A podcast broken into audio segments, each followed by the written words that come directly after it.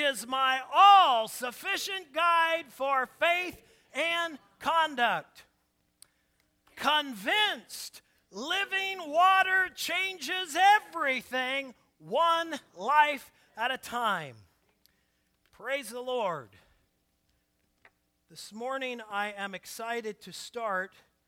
Uh, we kicked off really our talking about unleashing and unlocking God's power for our lives. Uh, as we go through this focus, there are four specific areas we are going to cover, and one is the one we're going to start today. And uh, although we may not hear a lot of references in it, I'm going to share the word with you because you will find references all throughout the next uh, several months regarding this word and that is a word that's sometimes very hard for us. It's the word obedience. Obedience. Let me say, as we get ready, that there are many who are not experiencing the full power of God in their lives. Not because they are not loved by God, but because they are not obedient to God. So, as we go through this, I want to talk to you about obedience and how uh, that it is certainly one of the most important things that we can do.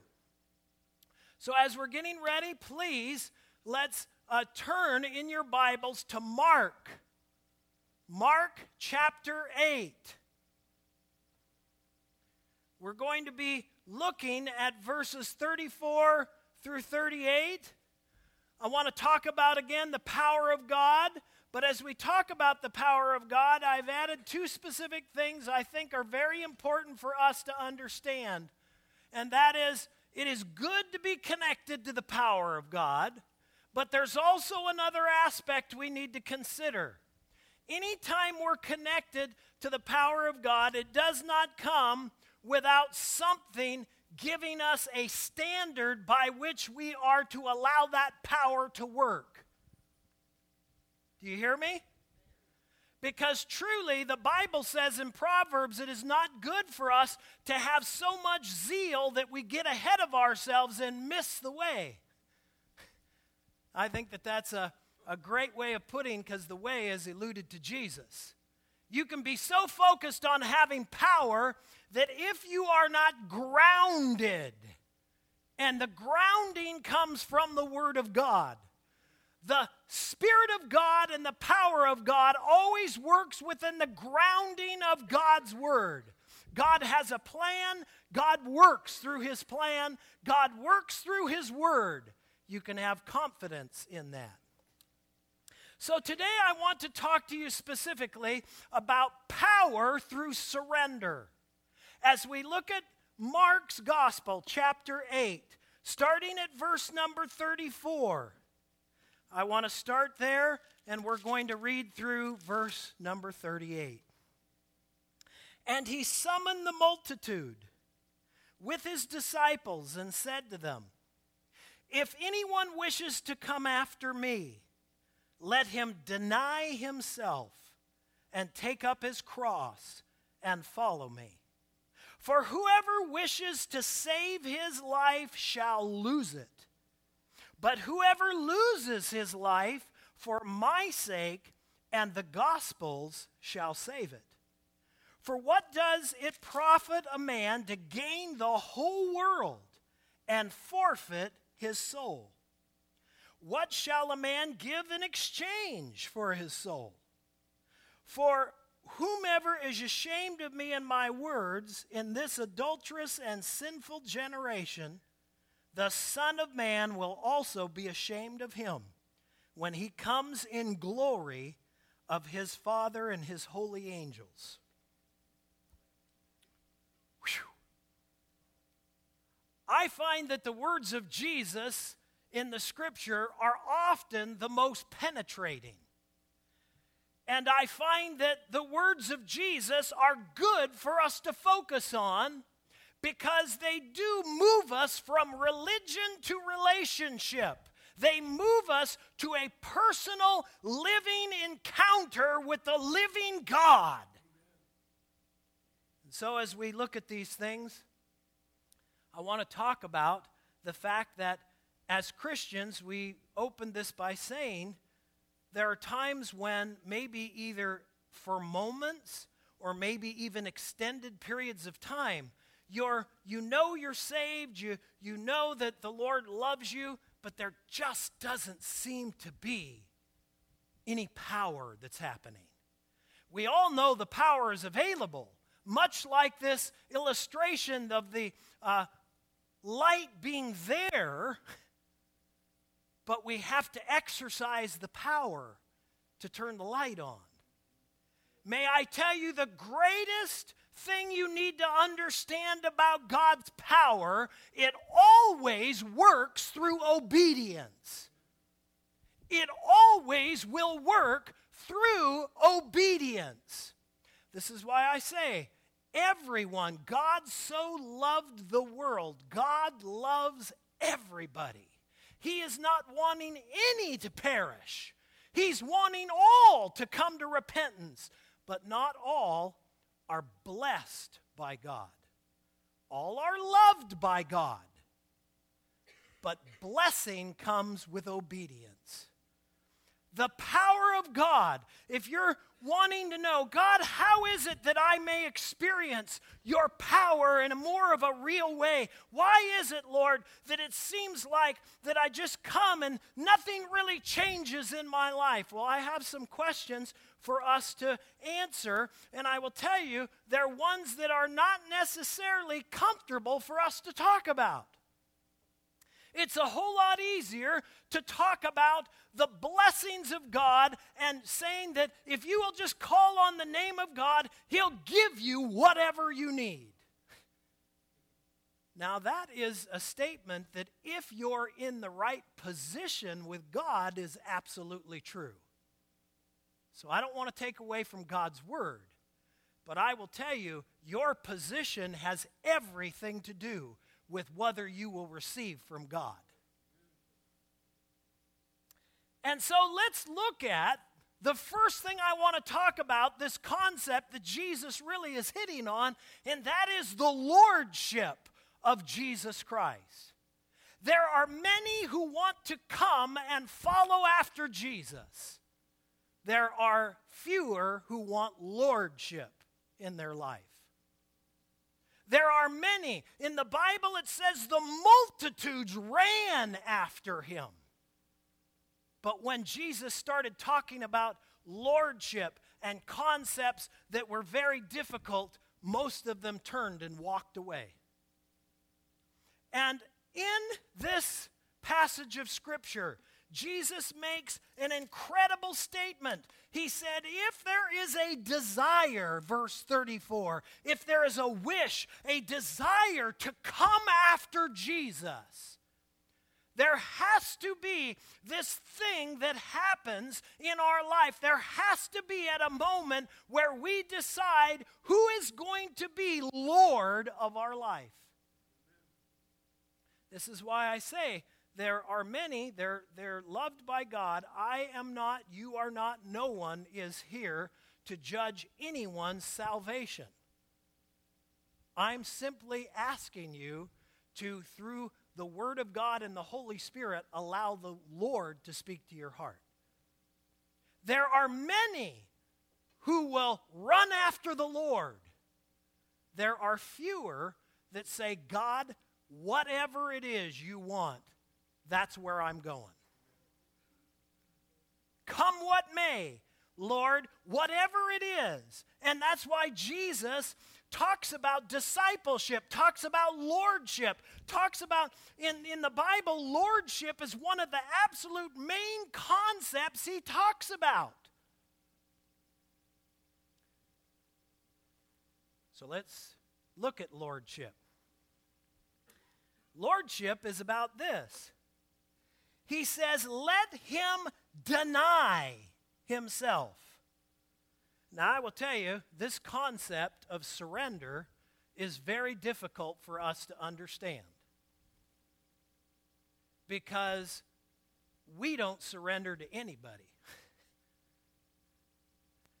I understand in certain ways when we're standing on what is right, when we're taking a stand on an issue, we need to do it in the right attitude, but there needs to be an attitude of saying, this is not one that we surrender on, but I'm talking about who is going to be in lordship of your life. That's, the, that's what we're grappling with. See, all of us have that part of us that says the only one that's going to do what I want to do is me. That's part of that human nature in all of us. That's what Jesus is asking for when he says, Anyone who comes after me must deny himself. It goes against every human thing inside of you. You must have a death, not physically, but God gives that analogy for you to recognize that unless you die and identify yourself in Christ, you will never live and experience the power of God like you want. You will have those times in your Christian life you are frustrated because most of the time I want my plan, God. Lord, I want to surrender, but here's my plan. And all these little details that you see written down here, I just love that because it looks like all the details I try to figure out on my plan, God. And God, if you'd just get on page with me, we could really do something. And God is saying, Son, until you surrender all of that and find out where I am, you will see nothing. See, I must come to the place where I say, Lord, I will surrender to your plan to, God, to Lord, whatever it is. What, and, and all of us, there is, a, there is a part of that that if we're honest with ourselves, that is a, a, a fear and, and an anxiety because truly we feel if I surrender to God, what might He ask me to do? He may ask you, you immediately think He'll tell you to go to Africa. Now, I'll tell you what's more scary, but we need to yield to. He'll tell you to go talk to your neighbor. He'll tell you to talk to your coworker. He'll tell you that there's a plan of God for your life. And it isn't that you say, God, I've got to sit for hours and find out and pray for this magical thing called your will. No, if I would just say, God, here I am, I'm going to do what you've asked me to do to be a light, you'll find you're on God's page. What is your vocation? I hope it's just a vocation, not identity. Because if you're defined by your job, you need to change. Because you are first and foremost a ambassador for Jesus Christ. You are his and he is yours. And he is wanting us. Have you have you been maybe in this stage where you say, "God, I want to experience your power." The first thing to do is not say, well, it means I got to give up my job. It means I got to, God knows you have a job. God knows you have wife. God knows you have children, grandchildren, whatever your spot is. What God would like you to do is say, Lord, I'm going to go out and I'm going to start doing the word. I'm going to start being kind. I'm going to start being kind in my home. Imagine that. You know, in our homes is where we talk about, well, I'll tell you, in my home, I let my hair down. I have no hair to let down. but, you know, we use that phrase. In my home, I let my hair down. And, and really, it's something. If we can't serve the Lord in our own home, how will we ever win the world for Jesus? It is there that I first want to say, Lord, help me to get on page with you. Amen? surrendering to his plan. Now, I will tell you, surrender means sacrifice. That's what Jesus is talking about. Lordship is sacrifice, it's giving up what you desire. But I will tell you this in my greatest moments serving God, it has been when I am on page with Him. My most miserable times of serving Jesus have been when I've taken the reins and I've said, okay, God, we're going over here. but when I surrender and say, God, whatever you're doing, that's what I'm going to do. God knows you got to go to work, but as you're going to work, are you on God's agenda? Are you in the mindset of saying, God, yes, I'm going to work, but I'm not going to work just to collect a paycheck. I'm going to be a light for Jesus Christ. I'm going to be your ambassador. That's truly the incredible power of the gospel. God's called each and every one of you here to a different spot in this community, a different place in your lifetime, that you have specific people, places that you can touch with the light of the gospel of Jesus Christ, that no one else can touch.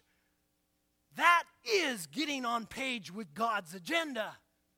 That is what God desires. He desires for you to allow the power of His Spirit to work through you right where you are. And I'll tell you this when you surrender and say, God, your agenda is mine in every area of my life, you're going to find the will of God is there.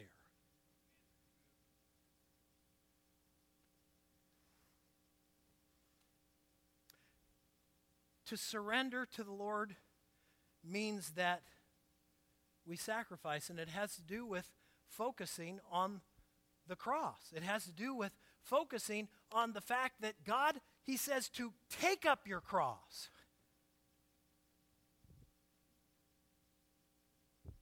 You know that the, the cross is offen- the cross was offensive. The cross is not an easy thing.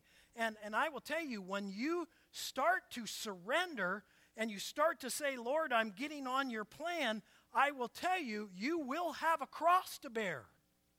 Because not everybody is going to like it, appreciate it, understand it. In fact, then you will experience what Paul talks about in Timothy. Whomever wants to live a godly life in Christ Jesus will be persecuted. Now, persecution, I understand, it's not just those who are martyred that are persecuted. But I will tell you, if you're living your Christian life and you never experience any persecution, you need to ask yourself, Lord, am I surrendered to you?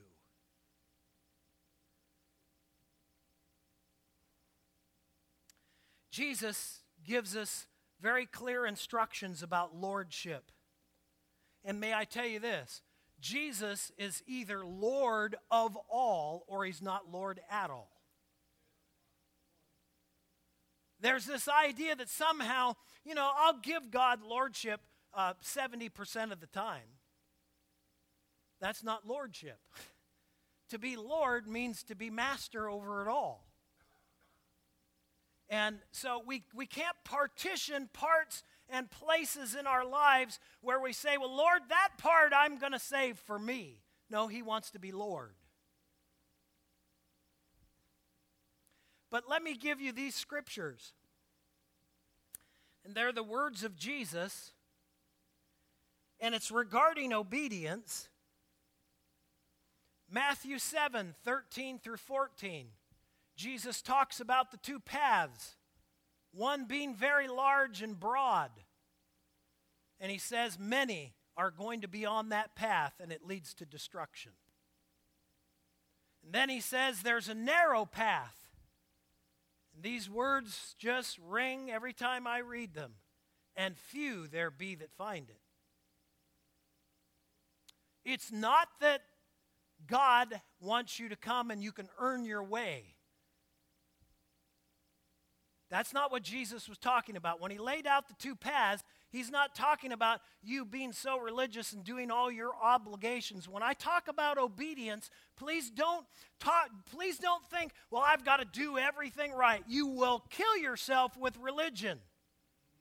Find relationship with Jesus, and as you're serving him, you will do what he wants you to do. No wonder Jesus said, If you love me, you will obey my commandments. Then the other one is Matthew 7, same chapter. The first one was Matthew 7, 13 and 14. The second uh, is in the same chapter, chapter 7 of Matthew, but 21 through 23.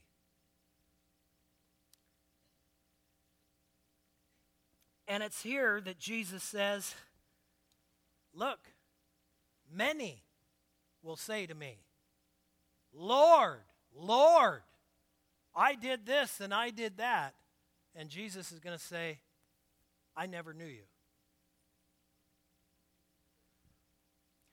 You see, that isn't popular a lot to preach on, but it's in there. And it's not just in there in a vague reference, it is Jesus who mentions it.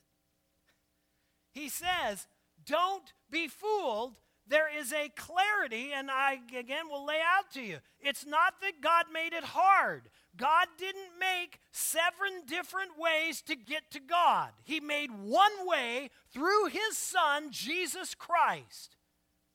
And it's not going to be by works, it's going to be by faith and you accepting what Jesus has done for you. Hallelujah. Obedience. That's what obedience means surrendering to the fact that, yes, Lord, your word is correct. I am a sinner and I need a Savior.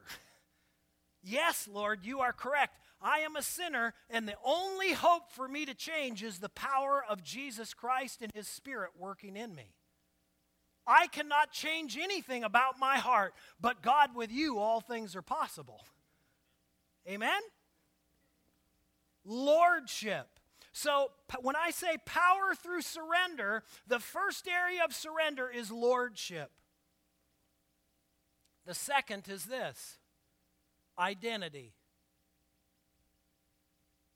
There is someone whom you are identifying with today. And my, my, my heart this morning is not in any way to have you feeling judged. That is not of God. But if you're being convicted by the Spirit, then allow the Spirit to minister to you. Your identity is drawn from two different places. It's either drawn from the world or through your identity in Jesus Christ.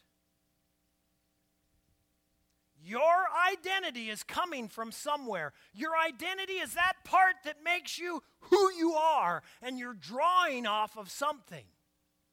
If you spend all of your time being consumed with the world, what job I have, what um, bank account I have, what position I have, what popularity I have, you are identifying with the world and you're going to be disappointed.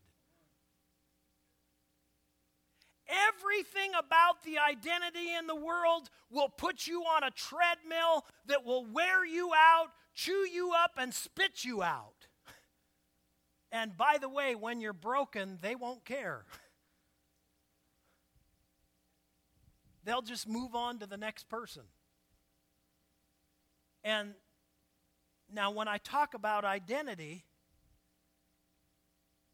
the Bible talks a lot about Christians who are in carnality. They're struggling with their identity. They're, they're saved, but they continue to want to go after the things of the world. And Paul says, don't do that. They, they, they don't bring you joy. if you're wondering why all the time as a Christian I'm struggling, I have no joy, I have no, you need to say, Lord, where am I finding my identity? Am I finding my identity in the world and what they think is what I ought to be doing, what they think is success? Because I will tell you, what the Bible says is success and what the world has is success is entirely different.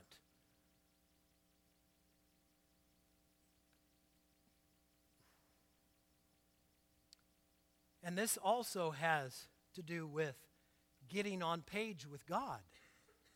If you want to experience the power of God in your life, then really this is a time where you move from Jesus just being your Savior to where you say, Lord, I want to be like Jesus. What amazes me is so many in our nation who say they want to be like Jesus, who never crack their Bible, never are in a Bible believing church, never are in around the people of God, and they expect great spiritual things. It doesn't happen that way.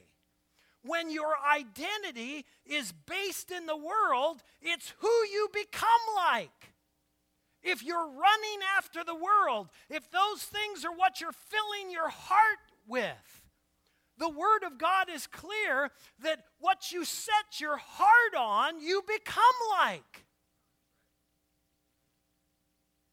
Interesting.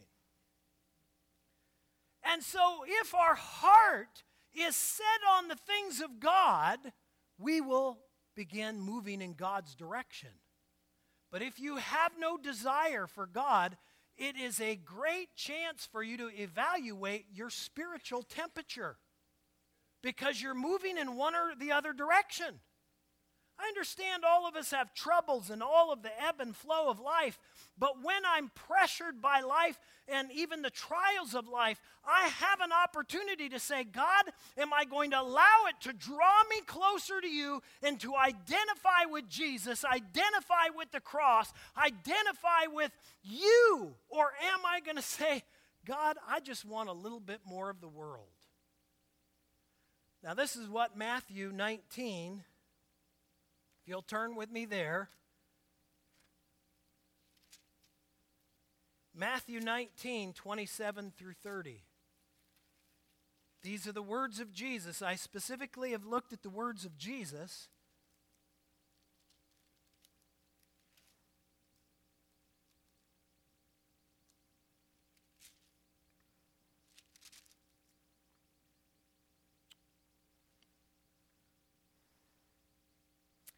This is uh, the disciples coming to Jesus, and Peter is the one in verse number 27 that said, Peter answered and said to him, Behold, we have left everything and followed you. What then will thou be for us? Listen to what Jesus says. Jesus said to them, Truly I say to you, that you have followed me in the uh, regeneration, when the Son of Man sits on his glorious throne, you also shall sit upon 12 thrones, judging the 12 tribes of Israel. And everyone who has left houses, or brothers, or sisters, or father, or mother, or children, or farms for my sake shall receive many times as much and shall inherit eternal life. What are you saying? I'm saying that as you I find identity with Christ, don't think that God will not let it go unnoticed. God is no man's debtor. Do you hear me? God is no man's debtor. Now, a lot of times our trouble is we want to be repaid with the things of the world. I find that that is the worst form of payment because moth and rust and everything else happens. Lay up treasure, Jesus says, in heaven where it's not going to wear out, where it's not going to go away. Amen? Then I also draw attention, and just for you to write it down, Philippians 3 7 through 11. It is here that Paul, the apostle, writes, saying that I consider everything as dung, poop, compared to the surpassing knowledge of Jesus Christ. Now, when you begin to get that perspective of the things of the world, you'll begin identifying more with Jesus and less with the world. I find my struggle comes in with my five senses. And God knows that we're in this body. That's why Paul says, I crucify myself daily. Because my five senses get so involved, and I start saying, No, Lord, I, I, I ask that that be crucified that I may identify with you. So, really, we're either letting the world become our identity, and we're looking more and more like the world, or we're looking more and more like Jesus. And when I talk about the power of God working in your life, the power of God, and we're talking about unlocking and unleashing that power, that power comes through lordship and through identity with Christ. We must surrender to his lordship. We must surrender to identifying ourselves in Jesus. Bow your head with me to this morning.